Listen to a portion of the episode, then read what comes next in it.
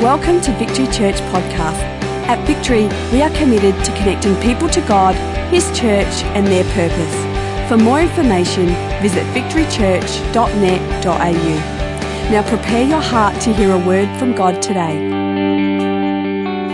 This message was born really on a flight going uh, to Tasmania. It's sort of, I'd started thinking about it before, but on the plane, uh, I try to fly exit row because it's more leg room. So when you bring that tray down for food, it sort of doesn't sit there for me, you know. And uh, I try to get the exit row as uh, often as I can, but I hate that speech because when you're in exit row, they tell you in case of an emergency. And uh, they'll often say things like this If you hear evacuate, evacuate, evacuate, then you better listen not to the passengers around you, but to the pilot or the team on the plane and do as they say. And as they said this the other day, I started to think about how many times in life, instead of evaluating, we do some evacuating. And we jump out of stormy situations prematurely. And sometimes we might be in a relationship that's going a little bit through some turbulence. And what happens is we want to evacuate when the word from God is evaluate. And so this morning, if you want to remember anything from this message, I'd like you to remember this word the power to evaluate, evaluate, evaluate. I think all my life I've tried to do that in every season. As you are aware, as a family, we're walking through a season where I feel I'm walking with a limp.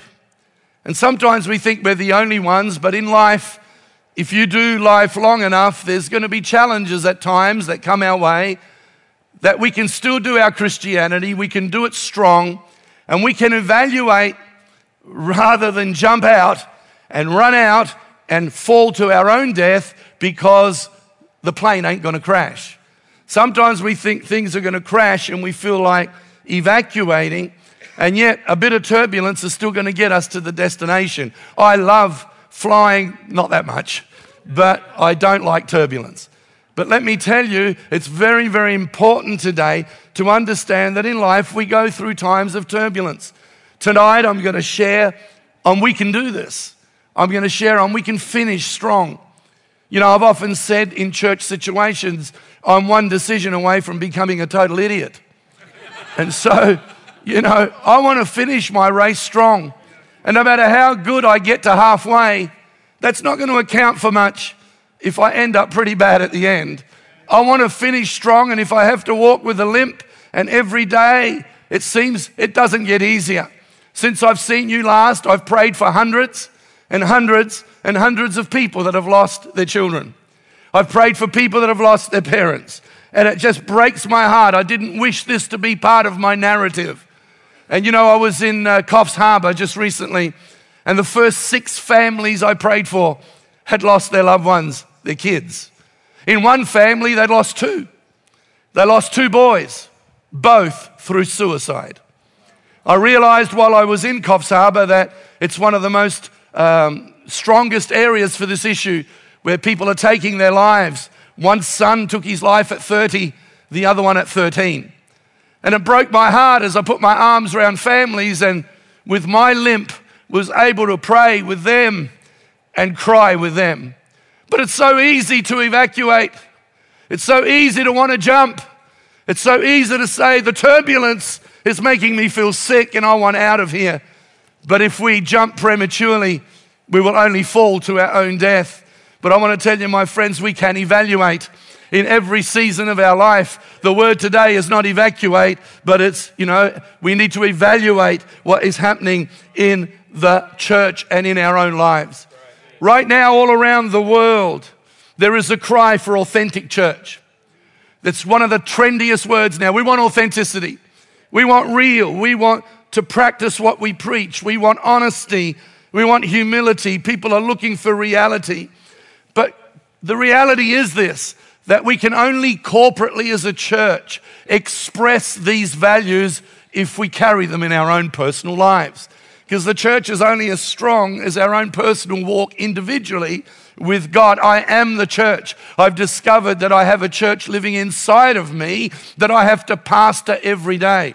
When I used to pastor a congregation, I used to be affected by the voices. I used to be affected by people saying negative things or don't love this church because of this or I don't like the way I was treated. I never knew that after not leading a church, I still have those voices. They're inside of me. You know, that was the wrong word to preach today. You shouldn't have done that. The people did, thought you shouted too much or, or whatever. And you're listening to those voices all the time. And I want to tell you, I want to evaluate in my life, never stop evaluating so that I can grow and not groan. I want to grow. Sometimes we grow while we groan.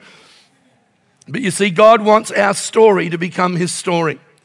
When our story becomes His story, we will leave a mark on history. God's story in our lives is being written every day. Evaluation is so important if we want to make His story our story.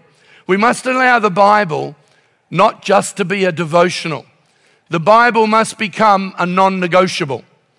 In all our lives, we need to understand the Word of God is not a book of suggestions but it's a roadmap, it's a worldview. And when we evaluate our lives in the mirror of God's word, it's not perfection, my friends, but it is direction. And we walk towards Him. You see, when you have the Bible as a devotional, it'll make you feel good. But when you have the Bible as a, non, uh, as a directional, it'll make you fight good. And let me tell you, I like to feel good, but I can promise you, since last year or 16, 17 months ago, there's not too many days when it feels good.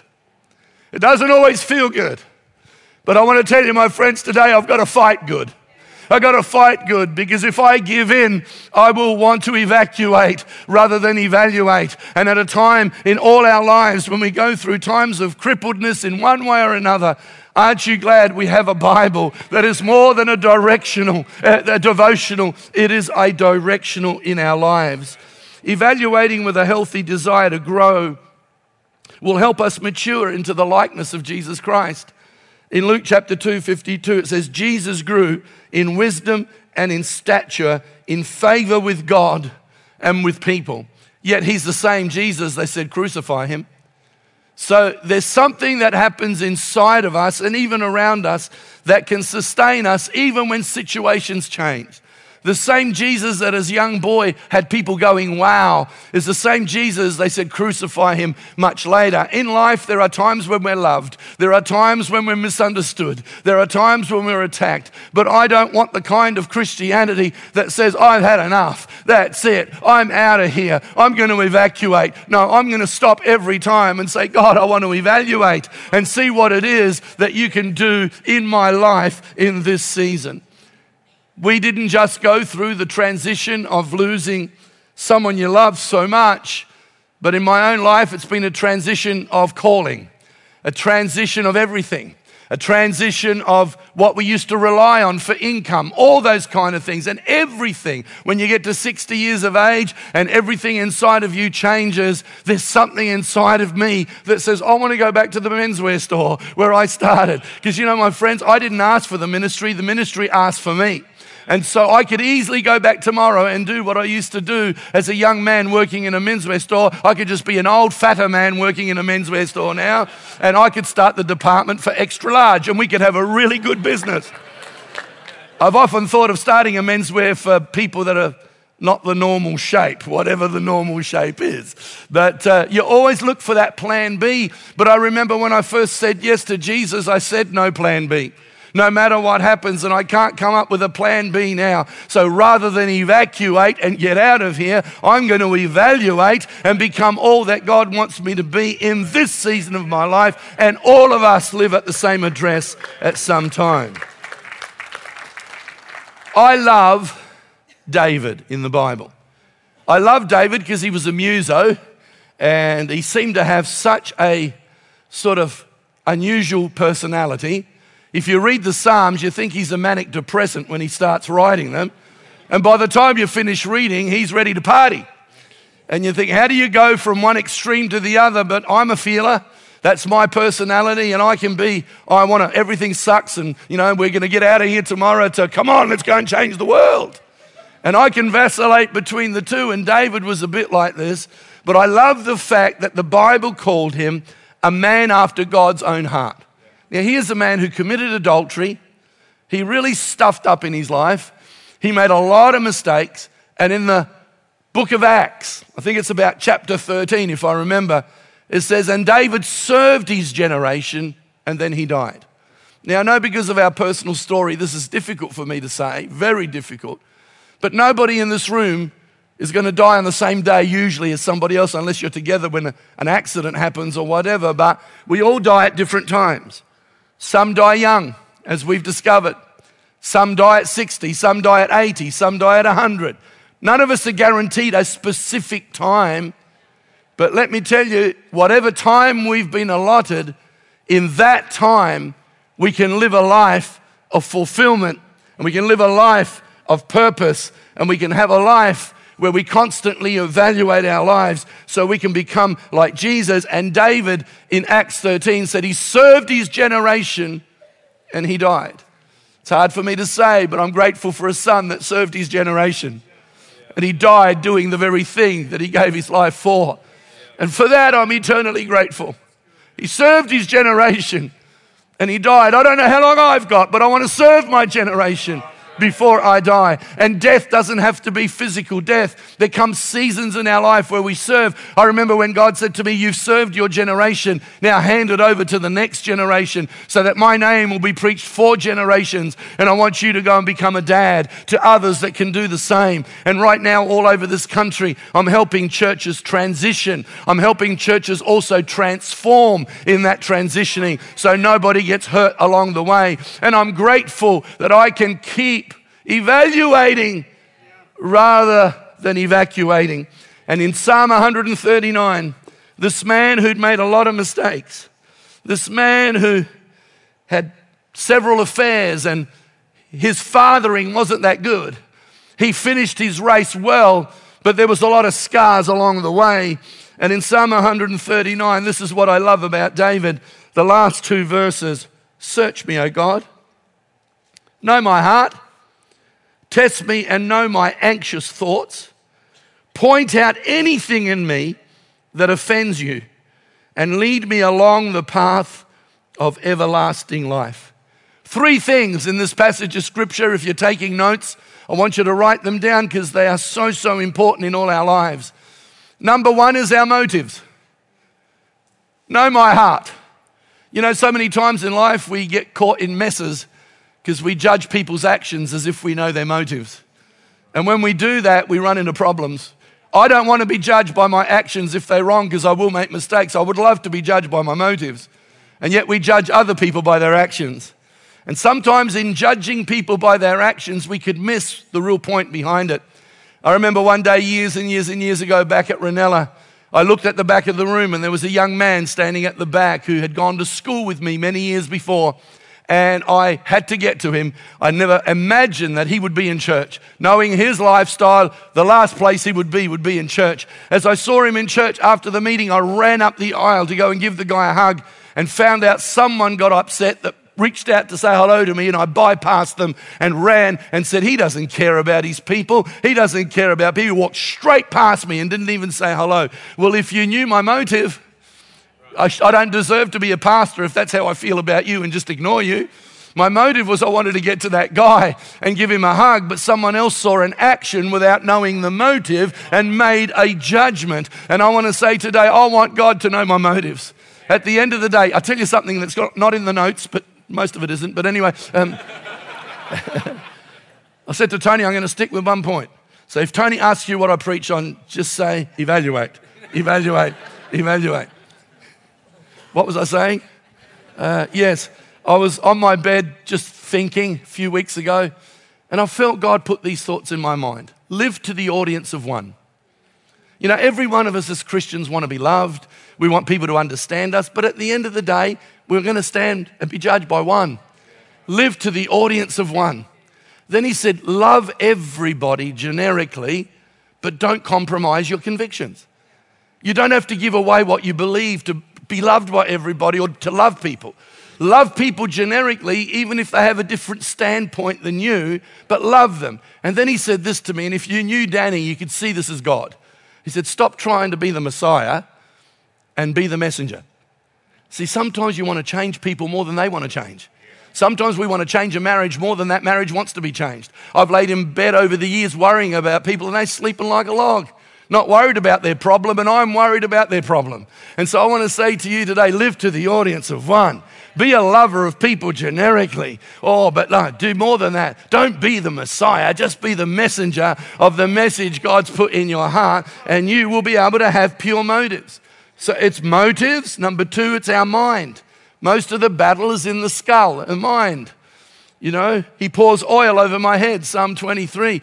The sheep used to have buzzing in the head with the insects that would get up into the head of the sheep. He says, You anoint my head with oil to stop the buzzing. Most of the battle goes on in here. The last three days for me, I've had battles in here that I've been too afraid to let come out of here because I knew what would come out of here at the wrong time would not be what God wants to hear, although He hears it. But I didn't need to hear it because let me tell you, the battle is in the mind. And so, David says, Hey, listen, know my heart, know my thoughts, my mind, and point out anything in me that offends you, which is my manner, our motive, our mind, and our, manner. As churches, we constantly need to evaluate. Now, I'm not saying this to score points with Victory Church. Please understand that's carnality and it's flesh, and I'm not into that. God will judge us. But I reckon for the last 16 months or more, that I have sat with Kath and Tony as leaders of this church. They've constantly said to me, Where do we need to change? What do we need to do? Is there things we're doing wrong? Danny, if you see us doing something or saying something, uh, you know, when Pastor Tony went through his illness, there was constant conversation. What can I learn out of this? What can I do out of this? And you can't ask for more than when at a leadership level, there's a willingness to evaluate. Let me tell you, that's a healthy church. We should never stop evaluating. Or where are we bearing fruit? All over Australia, we're putting Christmas trees on platforms because they look good. That's people with giftings without character. This church has not got those people, so I'm not talking about here. But if someone has a gift, we'll grab them and put them on a platform, and there's all the glitz and all the lighting and all the stuff. You go, what a beautiful tree. But let me tell you, if you put a fruit tree next to that Christmas tree, the fruit tree will look like a piece of stick with some leaves, but it might have a, bits of fruit on it, and that fruit can sustain you, it can refresh you, and it can feed you. But it's not as attractive as the Christmas tree. But we don't need churches full of gifts without character. We need churches full of gifts and character because we're willing to evaluate as a church. In Revelations, there are seven churches that God comes and speaks to through the writer. And he goes, You're amazing, you're awesome, you do all these things really good. But this is what you need to adjust. That's good evaluation. You know, hotels that ask you to fill in a form and say, How was the service? I mean, I was in uh, Coffs Harbour just a few weeks ago, and I was in a hotel that halfway through the year they turned the air conditioning off to save power. And so I am boiling hot. I turn the air conditioner on, not realizing it's more hot coming out because they've only got it on heat, not on cool. Even though on the wall says you can turn it down to cool. So I go downstairs and I say to the lady, I am boiling up in my room. I'm just cooking. There's nothing else just about that I can take off. So I shouldn't, that bad picture. She goes, Sorry, sir, this time of the year we turn the cooling off for the whole system. Somebody else comes out of the lift, they weren't happy at all. And there was a family, I, I sort of was Christian angry. They were, they were non Christian angry, and I think Christian angry is probably an excuse because it was still probably a bit too angry. And you think, I said to her, You need to evaluate. I said, You need to look at this because you know you can't always be guaranteed the weather's going to be the same and you're going to lose customers and the people were saying next to me, We're not coming back here. This is disgusting. The lady just said, Open the windows. I said, I opened the window and influenza. Oh no, who said that? Oh, that's bad. I don't know whether uh, a dad joke has to get in there somewhere. And so the churches of the book of Revelation are all being evaluated. And one of them was the church of Laodicea. And it says, I'd rather you be hot or cold but not lukewarm, because if you're lukewarm And it sounds really horrible. I'll spew you out of my mouth. You think that's, that's not a really good way to welcome people to church. I mean, it's not a loving statement. And then you study the history. The water would come into Laodicea from nine kilometers out of the city from underground water ducts. And the water would come into the city, and by the time it would get to the city, it had a lot of salt in it. And if it was lukewarm and people drank it, they would vomit. And they would vomit a lot. And so the story is being used to evaluate, saying, listen, I'd rather you hot or I'd rather you cold. Now, for years, I used to think hot was good and cold was bad until I thought to myself, why wouldn't God rather you lukewarm? At least you're a bit closer to hot than cold, which is so far away. Doesn't make sense to me until I researched it and realize that passage of scripture means I would rather you hot with warmth and love and affection and love for Christ, or I would rather you cold, refreshing. Because when the water was cold, they could drink it. When it was hot, they could drink it. But when it was lukewarm, they couldn't. And so cold is actually good in this scripture, and so is hot. I'd rather you hot, or I would rather you cold. They are both good expressions, but not something wishy washy in the middle that's going to be soda salt laden and you will vomit. And I want to tell you, friends, God's not looking for perfection. And you know, we are saved by grace, but that grace not only saves us, it can sustain us, it can set us up, it can set us free. And when we allow His grace to come into our lives, He can evaluate us to make us better people. You see, then we go on and we see another church, the church of Ephesus, in chapter 3. I think it's chapter 2 uh, verses 1 to 6. You don't need to read it, read it in your own time, where it says, You've left your first love. You used to do amazing things. You had great works. You did a great events. You know, the Pentecostal church around Australia, New Zealand, and even in the Western world has learnt to do events really well. But can I say this, and this is not in any way saying anything about here, but just generically, at the end of the day, friends, Programs will keep you in church, but biblical pattern will keep you in Christ. And when I went through the trauma, and we as a family together have been through trauma, a church event ain't gonna keep me going. The pain is too deep. There's got to be a biblical pattern. And what we need in people is not something that will encourage you for a day, but something that will sustain you for a lifetime as you walk through the biblical patterns that God puts in inside our hearts. And so he says to this church, You have left your first love. Now, listen to me carefully. For many years in church, I've heard it said differently. I've, you have lost your first love.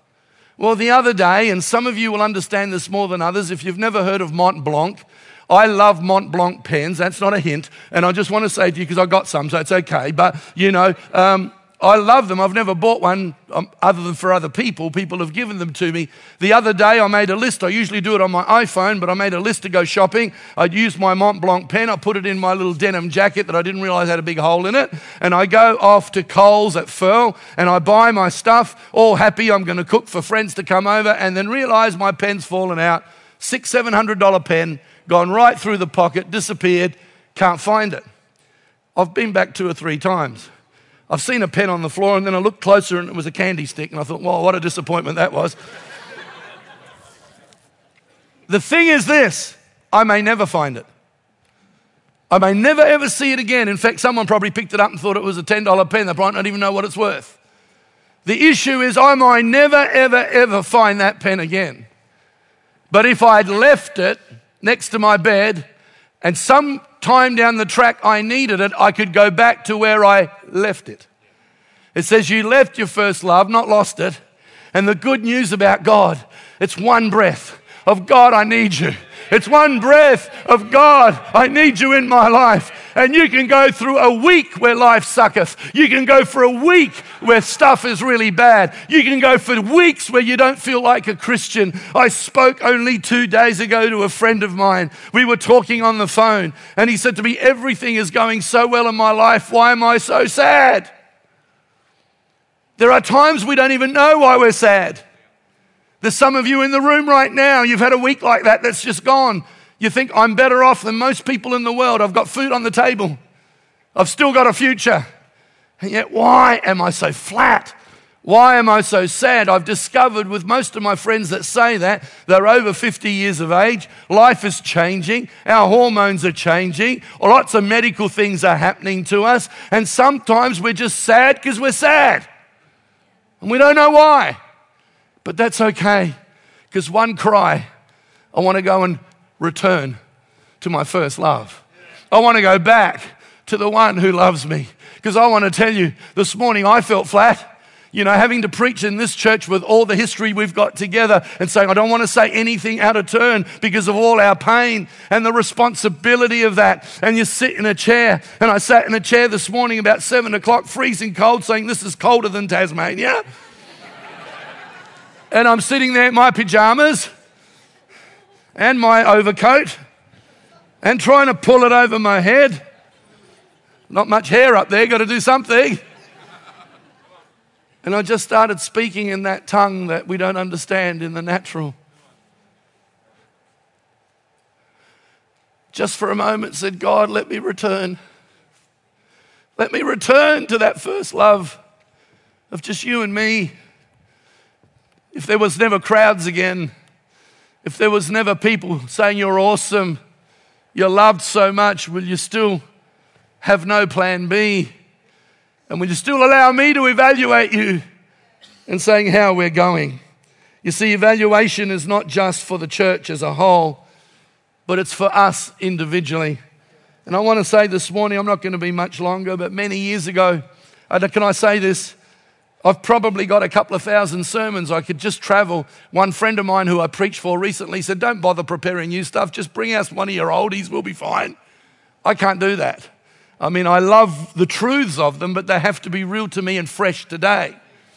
And so I can pull thoughts from the past, and I do because they were wonderful truths that have kept me over these years, but they have to be fresh today. And this is something that happened in my past. A long, long time ago, I sat down and I thought, I have to get up every Sunday, whether I've been good or bad. I'm reminded of the story of the lady that came home from church one day and the house was empty. The furniture had gone, everything gone. She was the pastor's wife. And so everything was gone. Sorry, the husband came home. The wife had emptied the house of everything, and the husband comes home and finds everything gone. He goes, What on earth has happened? Has she left me? What's going on? And so he decides to go back to the church and pray. And when he arrives at the church and opens the doors, all the furniture was in the church. The lounges were in the church. The fridge was in the church. And the husband says, What on earth are you doing? She goes, I love the man that speaks here on Sunday much better than the one I'm with on Monday and the rest of the week. I thought I'll move in with him.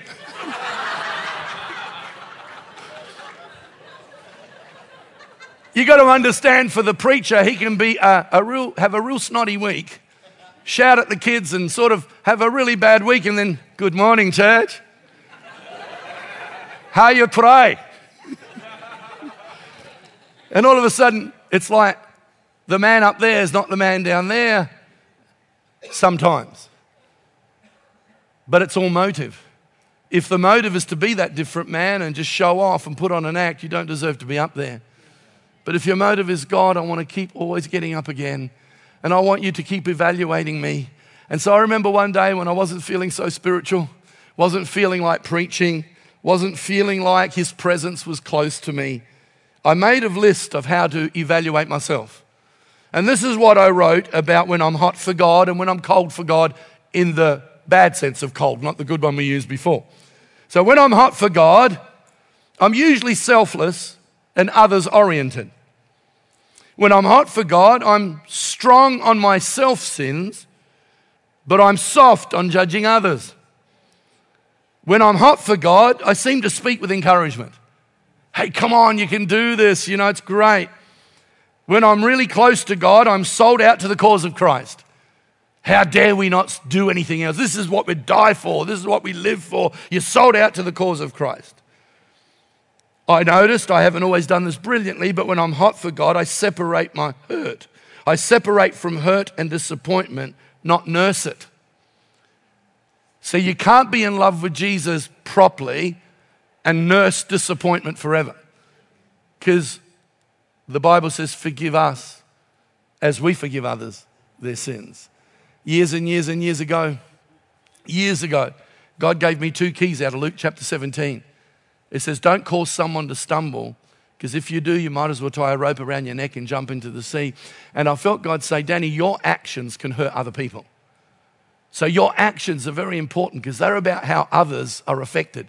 And a little one is not a new Christian. A little one could be anyone sitting next to you today. And our actions can either draw them closer to God or they can draw them away from God. So God said, Let your actions be right. But then the disciples go in, in Luke 17, Jesus, how many times do we have to forgive? And he goes, 70 times seven.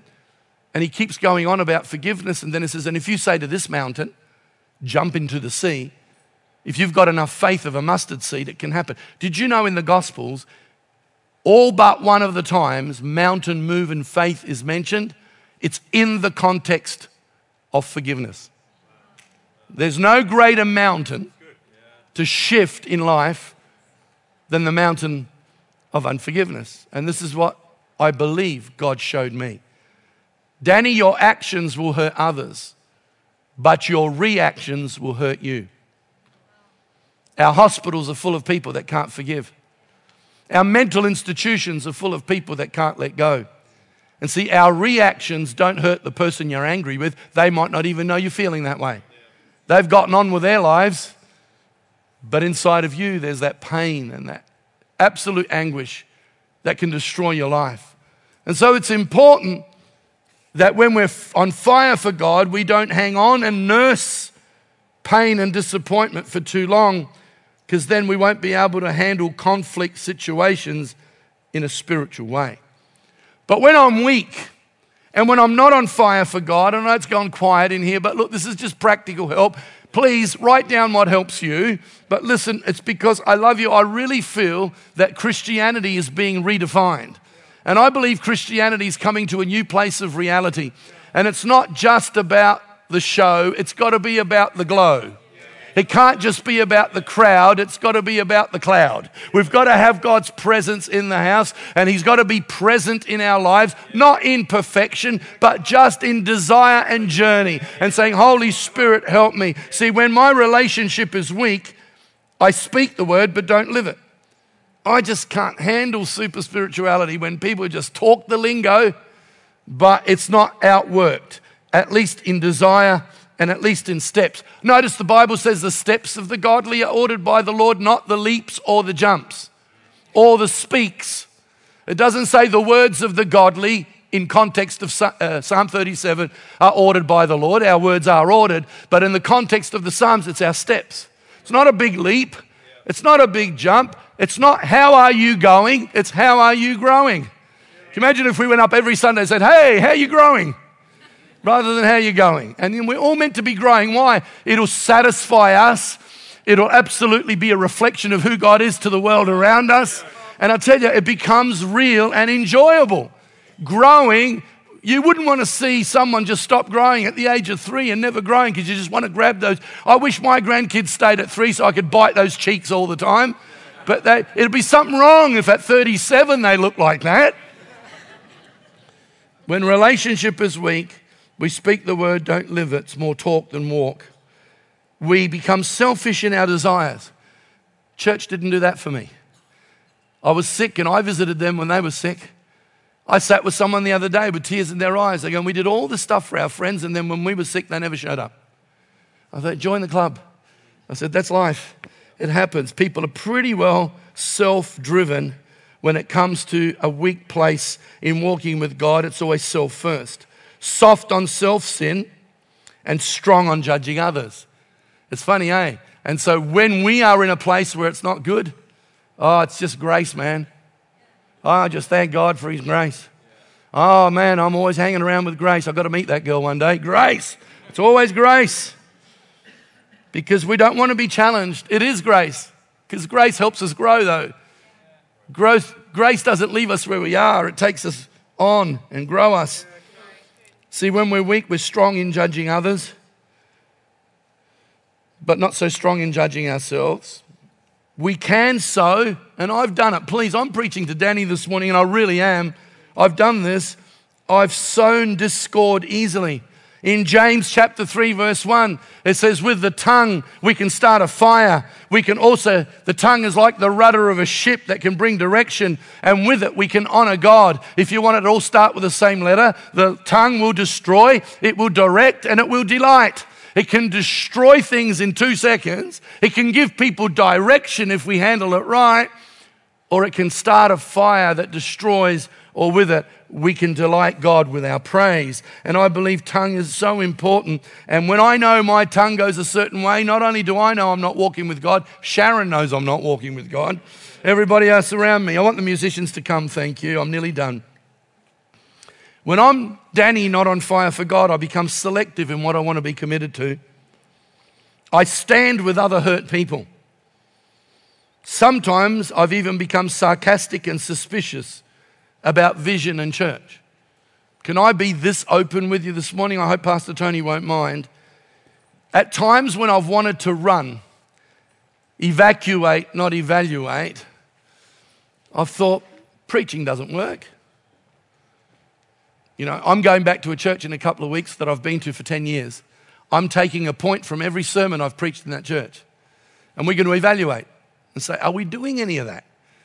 Because if we're not, then I say to myself, what, what good does preaching do? Well, the fact is, it does a lot of good because the Holy Spirit will never send His word out void. And the thing is, that word might not happen till five weeks' time or six weeks' time when the Holy Spirit will bring it back to your remembrance. But you see, when I'm not on fire for God, I start evaluating, well, what use does my gift bring? But I want to tell you, I want to be on fire for God. I want to evaluate when I see this stuff and go, I want to change because I don't want to be selective in my commitment. I don't want to be sarcastic. I don't want to stick to disappointment like glue. And I don't want to separate myself from godly counsel, godly connection, and godly correction. Now, in conclusion today, listen to me. I really believe that the Holy Spirit of God can only help us evaluate if we understand how much God loves us. You don't evaluate to do things to make God happy. He's happy with you just the way you are. He loves you just the way you are, but He loves you too much to leave you and me the way we are. He wants us to grow because in that growth we become equipped. We become people that can handle the stresses of life, but also know how to navigate generations through the difficult days that come. And so here's David Search me, O God. But if you go to the beginning of that psalm, oh, the reason why he says it is because of this. Oh Lord, you've examined my heart and know everything about me. You know when I sit down or stand up. You know how my thoughts, even when you know my thoughts, even when I'm far away. You see me when I travel and when I rest at home. You know everything I do. You know what I'm going to say, even before I say it, Lord. You go before me and follow me. You place your hand of blessing on my head. You see, David understood the omniscience of God. That just simply means God knows everything. But I used to hear sermons from my dad when I was growing up in the Italian church, and he would use this psalm like, God will get you. Man, if you do the wrong thing, he knows where you are. No matter whether you, where you hide, he'll come and find you. I thought, I am so scared of God, it's not funny. I just, I was 16, I just looked at a girl the wrong way and I thought, I'm going straight to hell. I had bad thoughts. I'm done, I'm finished. But this psalm says, No, you know everything about me, and you know exactly where I am.